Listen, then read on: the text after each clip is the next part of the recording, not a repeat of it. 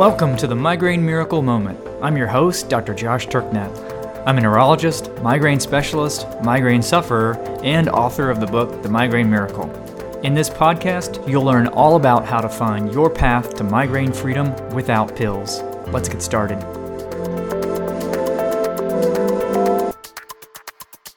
Howdy, folks. Welcome to another episode of The Miracle Moment.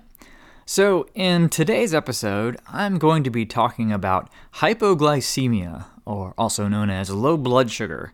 Now, this is a word that gets thrown around quite a bit, oftentimes as an explanation for all manner of symptoms, um, and that includes uh, migraineurs who often attribute migraines or other symptoms uh, to hypoglycemia. And that oftentimes leads to a whole set of behaviors that are believed to be either necessary to prevent it or uh, reverse it. And as we'll discuss, sometimes those behaviors or the beliefs that motivate them can stand in the way of you making progress. And because of that, I think this is a topic that's really important to understand, especially given that there's also a whole lot of mythology and misunderstanding uh, that's built up around it. So, in this podcast, we're going to try to tease out the fact from fiction in this area and give you a little clarity on the whole issue of low blood sugar and hypoglycemia. Now, before we get there, I have a few uh, announcements. So, our next Keto Blast Challenge launches this weekend, uh, which is October uh, 21st. And this will actually be our last Keto Blast Challenge of the year. So, our next one is scheduled for February of 2019. And for those who don't know, the Keto Blast is our 30 day keto challenge. So, the ketogenic diet has really taken off in the past couple of years as a therapy for many things, uh, most notably obesity and diabetes. And as some of you are likely now aware, it can also be a weapon against migraines. And I've personally been using it off and on with great success for almost eight years, in addition to the primary Migraine Miracle plan, and have used it with great success with many patients and folks in our community. And the Keto Blast Challenge gives people a, a migraine friendly way of implementing a ketogenic diet. Um, there is no one single ketogenic diet, and there are many ways of getting into nutritional ketosis. And it's entirely possible to eat a ketogenic diet that would be quite bad for migraines. So, uh, one reason for uh, creating the Keto Blast was to help folks do so in a migraine friendly way and not in a way that might undermine their migraines. So, if you'd like to take part in it, uh, you can learn more about it at ketoformigraine.com. That's K E T O F O R, migraine.com. And if you are listening and you've missed the sign up, uh, you will find information on when our next one is taking place, and you can go ahead and register then. And there are a couple of ways of taking part. One is to sign up directly for the challenge. Uh, the other is by becoming a member of Migraine Neverland. As one of the benefits of membership is that you have unlimited access to all of our 30-day challenges, among the other things that you get with becoming a member. And you can learn more about uh, Migraine Neverland by going to mymigrainemiracle.com forward slash end of migraine. You can also see all nine of our primary resources for uh, migraineurs by going to mymigrainemiracle.com and just uh, selecting the resources tab at the top. Also, if you do choose to become a member of Migraine Neverland, don't forget to enter the discount code MOMENT, that's M O M E N T, to get $30 off your first six months as a thank you for being a podcast listener. All right, and before we dig into the topic of the day, let me first share a success quote that we recently received. This one came by way of an Amazon review, and we've had some really nice reviews lately. Uh, so, a big thanks to any out of you out there who've left a review on Amazon. I really do appreciate it. This one comes from Sharon, and I'll summarize it a bit. She writes um, I don't usually leave reviews, but I wanted to leave a review for this book because it has helped me so much. Maybe if I leave this review, I can help someone else who has suffered with headaches. First, let me say that I have had headaches for as long as I can remember. They got worse when I became an adult, and even worse over the last several years. I have talked to every doctor I have ever had about my headaches. The best I could get was a prescription for the really bad days. I did the blood test to see what foods I might be sensitive to. I have been on an elimination diet for well over a year, but could never pinpoint any particular trigger. Sometimes I would get a headache from eating something, and sometimes I wouldn't. It was frustrating. I had given up so much without results. Then a friend was telling me that she was doing the ketogenic diet.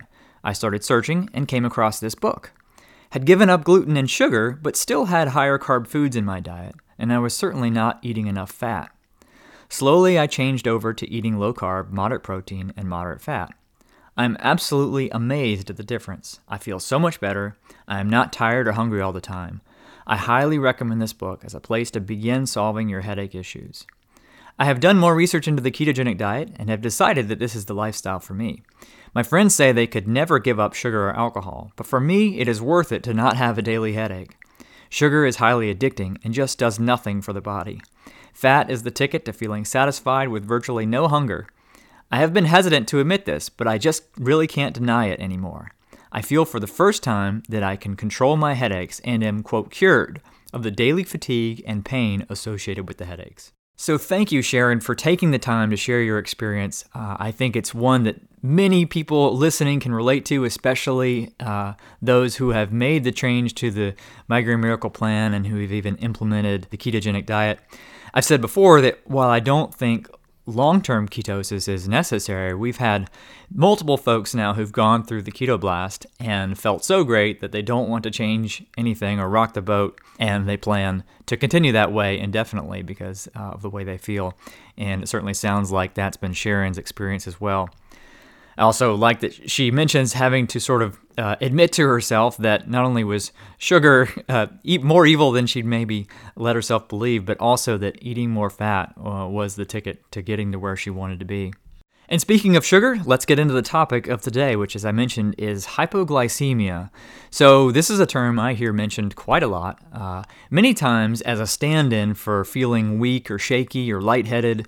Um, so much so that many people will say, I'm feeling hypoglycemic as a shortcut for those symptoms which I think in and of itself is kind of illustrative of the problem here. And that's because in that case, we're actually describing what we think to be the cause of those symptoms and we're making a self diagnosis that's not grounded in any data. And that'd be fine if we were right about this most of the time. So, if indeed, when people said that they were experiencing hypoglycemia or feeling hypoglycemic, that they were actually experiencing uh, low blood sugar and experiencing symptoms from low blood sugar. But the question is is that true? So, are we actually able to determine when we are hypoglycemic? Now, you may wonder why does this matter at all? Well, as I discussed in a recent episode about hunger headaches, the perception that our blood sugar is falling uh, influences our behavior, oftentimes in ways that can undermine our health and that can inadvertently strengthen the beast. Um, but also, the use of the term reinforces this idea that we are dependent on sugar or carbohydrates for energy.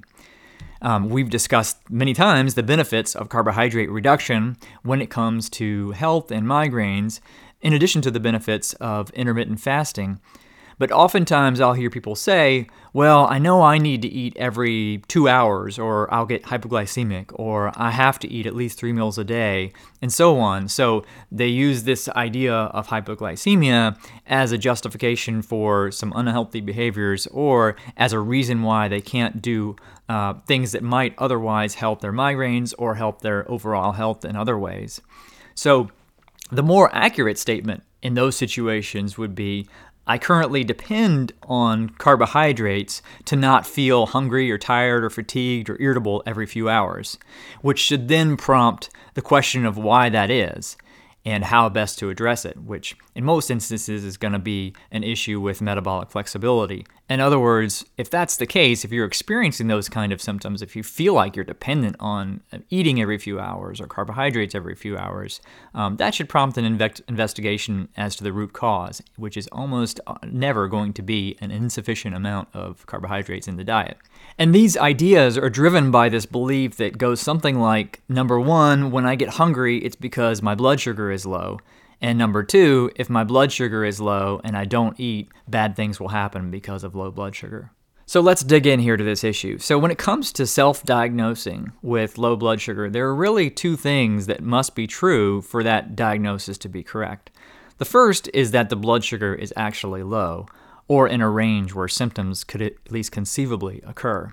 And the second is that if the blood sugar is, sugar is low, is that actually the source of the symptoms? So, for example, two people could have the same exact blood sugar and one, per- one person experiences true symptoms and the other person doesn't. So, how could that be? Well, that's because sugar isn't our only source of energy. As I've discussed in the past, we have two primary sources of fuel uh, glucose or sugar and fatty acids.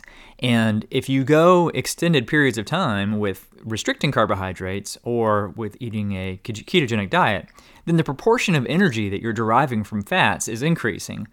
And it's not uncommon at all for people who've been ketogenic for extended periods of time uh, to have blood sugars in the range of 40s with uh, zero symptoms. In fact, quite the opposite. They may feel uh, more energy than ever.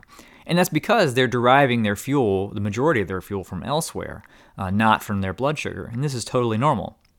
But for someone who is carbohydrate dependent, such as eating a standard Western diet, a sugar of 40 uh, would typically be insufficient to maintain consciousness, so they'd probably be passed out. So, this alone illustrates that there's a lot more complexity and nuance surrounding this topic than I think most people realize. So, as I mentioned, for us to even be able to accurately self diagnose hypoglycemia, the first requirement is that we can actually determine when our sugar is low. And turns out this is something that's been studied. So, one of those studies was published in 2006 in the Journal of Nutrition and Metabolism. And there they took uh, 158 people who were having some GI symptoms and they divided them into two groups uh, a control group and a, and a study group. And over the course of seven weeks, half of the people were trained on how to identify low blood sugar uh, by checking their sugar about 15 minutes before meal times and then the other half they didn't test didn't test their blood sugar during that seven week period. Also, the group that received the training was was told to eat only based on feelings of hunger rather than by the clock, so not according to meal times, but instead according to hunger. And incidentally, uh, within a few days, they were no longer adhering to our typical uh, mealtime routine. Um, also, the train with the train group, uh, when they checked their sugar, if it was over 85, they were instructed to delay their meal, and if it was under 85, they were instructed to remember those feelings uh, that they would associate with a lower blood sugar, and then to eat. And so, what they did was then, at the end of the training, test how well uh, the subjects could determine what their blood sugar was. And what they found when they brought them back in the lab at the end of the training was that far more of the control subjects, so the ones who hadn't been uh, testing their sugar, not only said that they were hungry, uh, but they also, uh, on average, estimated their blood sugar to be far lower than it actually was. And then far fewer people in the trained group said that they were hungry, and the ones who did were very accurate at estimating about what their blood sugar was. So, in other words, uh, the group that had gotten the training, uh, their hunger was more directly tied to blood sugar levels, and the untrained group, which rec- which essentially represents a typical person, um, their hunger was not directly tied to the blood sugar levels. So, the key takeaway here being that the untrained group was unable to predict when their blood sugar was low. In particular, when they were feeling hungry and predicted that their blood sugar was low or that they were hypoglycemic, their sugar was typically normal. It also means that the eating behavior in those who were untrained, the control group, was driven by factors other than their energy needs. So they were eating and becoming hungry for reasons other than the fact that they needed more energy. And obviously, that's a key driver when we're thinking about things like obesity, because the problem, one of the problems with obesity is that we're taking in energy into the body when it, it isn't needed. And in that case, it will be stored in the fat tissue. So, what this study shows, and which is also what I found in the clinic, is that we aren't good at estimating our own blood sugar. And that unless we've been trained to recognize it, when we say we're feeling hypoglycemic, we actually aren't experiencing low blood sugar. And so, whatever feelings we're experiencing that we're attributing to low blood sugar are not from that, but from something else. And that also means that eating, and specifically eating carbohydrates in that scenario, is not the right course of action, even though that's the one that's commonly taken. So, how come we aren't very good at knowing when we are hypoglycemic? Um, and also, why don't we realize that we're not very good at it? Well, it turns out that there are a number of things that contribute to our feeling of hunger. Um, yet, our typical idea, I think most people have, is that hunger is primarily driven by our blood sugar levels. So we essentially equate hunger to low blood sugar. But we know from the neuroscience of hunger that feelings of hunger are actually based on a number of different inputs. So, hunger itself is a feeling generated by our hypothalamus. So, that's a structure in the brain that some of you may know uh, is of special importance to the migraineur. And the role of the hypothalamus is to maintain homeostasis or stable conditions inside of the body, and that includes energy levels. And one of the ways it helps us to maintain homeostasis is by generating feelings, and those feelings then provoke, provoke us to change our behavior. So, for example, if we're staying out in the, in the sun too long and our body's getting too hot, the hypothalamus will generate that feeling we associate with heat, uh, so that we'll then seek cooler conditions and lower our body temperature. Um, in addition, it also makes us feel hungry if it thinks that we are in need of food for some reason. But when our hypothalamus is deciding whether or not to generate that hunger signal, it's actually tracking many different parameters. So, for example, it tracks how far the stomach is di- distended, uh, which is transmitted from nerves there. So if your stomach is bigger, it typically means there's food in there, so it will inhibit your hunger. It's also tracking the levels of a variety of hormones, so things like insulin, uh, which is released in the presence of carbohydrates, um, ghrelin, which is uh, released when the stomach is empty, uh, leptin, which is released from the fat tissue uh, as kind of a marker of energy stores. And yes, it also does track blood sugar, though the studies indicate that the rate of change of blood sugar may be as or more important than the actual level in terms of the contribution of blood sugar to hunger. And then on top of that, there are all sorts of psychological factors that uh, play a role through conditioning into whether or not we feel hungry. So we all know we can smell fresh popcorn or freshly baked brownies and suddenly we feel like eating. Um, yet nothing has changed in that scenario with our blood sugar or our energy levels. This is entirely a conditioned response. And one big way we're all conditioned, which was reflected in the results of this study, is with meal times. So, with the standard three meals a day routine, we learn to feel hungry at certain times of day.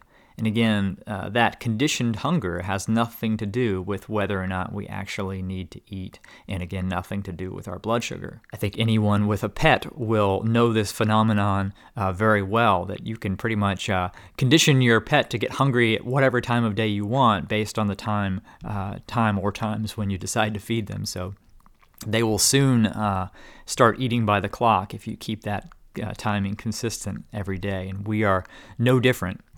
So, suffice to say that uh, the regulation of hunger is an extraordinarily complex process and has to do with many things beyond blood sugar. It also happens to be a system that's screwed up big time in the context of our modern diet and lifestyle because it's these signals uh, that are given to the hypothalamus, and our hypothalamus's response to those signals was calibrated in an environment that's very different than the one we find ourselves in now. So, not only are those feelings of hunger and satiety based on much more than just blood sugar, uh, the entire system for energy regulation, uh, the fidelity of that system is compromised considerably, uh, at least in the context of a modern uh, diet. So, then, if most people are under the impression that hunger is mainly a product of our blood sugar, and if the reality is that it's the culmination of many different factors, only one of which is blood sugar, and some of which, like conditioning, aren't even connected at all to our energy needs, then you'd predict that humans wouldn't be very good at predicting uh, when their blood sugar is low. And you'd predict that they would primarily have a lot of false positives, which is exactly what the study found. So, as I mentioned earlier, the reason that hypoglycemia is a thing in the first place, uh, is something we care about, is because we think that it explains certain feelings we have, like hunger, but others as well. And also because we think that it's inherently a bad thing that's in need of immediate correction. Now, we've already established that we're generally wrong on the first count. We aren't very good at correctly self diagnosing hypoglycemia unless we've specifically been trained to do so. But the second part of this is also uh, inaccurate. We can derive, as I mentioned earlier, we can derive our energy from multiple sources. And that includes glucose or sugar. So if our blood sugar is dropping, we do have stored glucose uh, in the form of glycogen, and we can also manufacture glucose in the process known as gluconeogenesis. And so we have hormones that respond to drops in blood sugar that allow us to uh, tap into those sugar stores or manufacture it to try to maintain stable uh, blood sugar levels. And then on top of that, we have loads of energy stored inside of the fat tissues that can keep the typical person with a normal amount of body fat uh, meeting their energy needs without food at all uh, for well over a month. And furthermore, as many of you know, uh, in the presence of a low carbohydrate diet or without any food in the diet, uh, the brain will also start running on ketones. We can turn stored fat into ketone bodies that can then be sent to the brain and used as an alternate energy source uh, to glucose. Now, once again, the reason I think all this matters to the migraineur in particular is because it often leads to counterproductive behaviors like feeling an urge to eat uh, when you're feeling what you think is hypoglycemic, and a tendency to prefer uh, simple carbohydrates when you do choose to eat. So, eating too frequently and eating the wrong kinds of foods when you do. So, leads to eating behaviors that undermine health and increase our vulnerability to the beast. And it also leads to people avoiding things like carbohydrate restriction or intermittent fasting that we also know to be beneficial. And while it's true that significant hypoglycemia can occur and can be a serious thing and cause brain injury. It is uh, a rare thing and really not seen out of outside of pathological situations. So I've been a practicing neurologist since 2001 and have only seen the very rare cases of brain injury from low blood sugar and every single one of those was in the setting of a diabetic who was administering a drug to lower blood sugar, usually insulin. So in this case, the only situations where I was seeing uh, hypoglycemia uh, severe enough to uh, injure the brain was in cases where we were doing things that deliberately interfered with our body's own uh, mechanism for regulating blood sugar. And so, if someone is experiencing symptoms that they truly believe are from hypoglycemia, uh, the first step would be to make sure that's the right diagnosis, and if so, it should then prompt an investigation as to the root cause. There really isn't anything more important to our survival than sustaining a stable supply of energy to the brain, and we have many different safety mechanisms in place to ensure that that happens.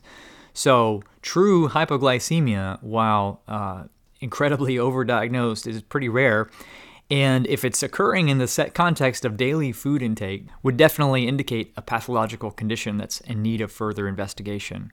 So, again, if you suspect any issues with hypoglycemia, the first step would be to test it. And uh, glucometers are pretty inexpensive and can be uh, obtained at the drugstore. At the very least, if you do track your blood sugar for a period of time, uh, you'll be able to train yourself to accur- accurately recognize when your blood sugar is low uh, or on the low side, like those uh, who are in the study. Okay, so that wraps up this episode of The Miracle Moment. Remember that you can find this and all other episodes of The Miracle Moment at mymigrainemiracle.com forward slash moment. And there you'll also find uh, the transcripts for each of the episodes along with the links that are mentioned. So thank you so much for listening. If you enjoy this podcast and you want to help others find it, It'd be great if you left a rating and review in iTunes. Uh, it really does help. Uh, I do read each and every one of them, and they really mean a lot to me. And finally, as a reminder, our next Keto Blast Challenge starts this coming weekend, so you can learn more and sign up or find out when our next one is happening by going to Keto for Migraine, that's K E T O F O R, migraine.com.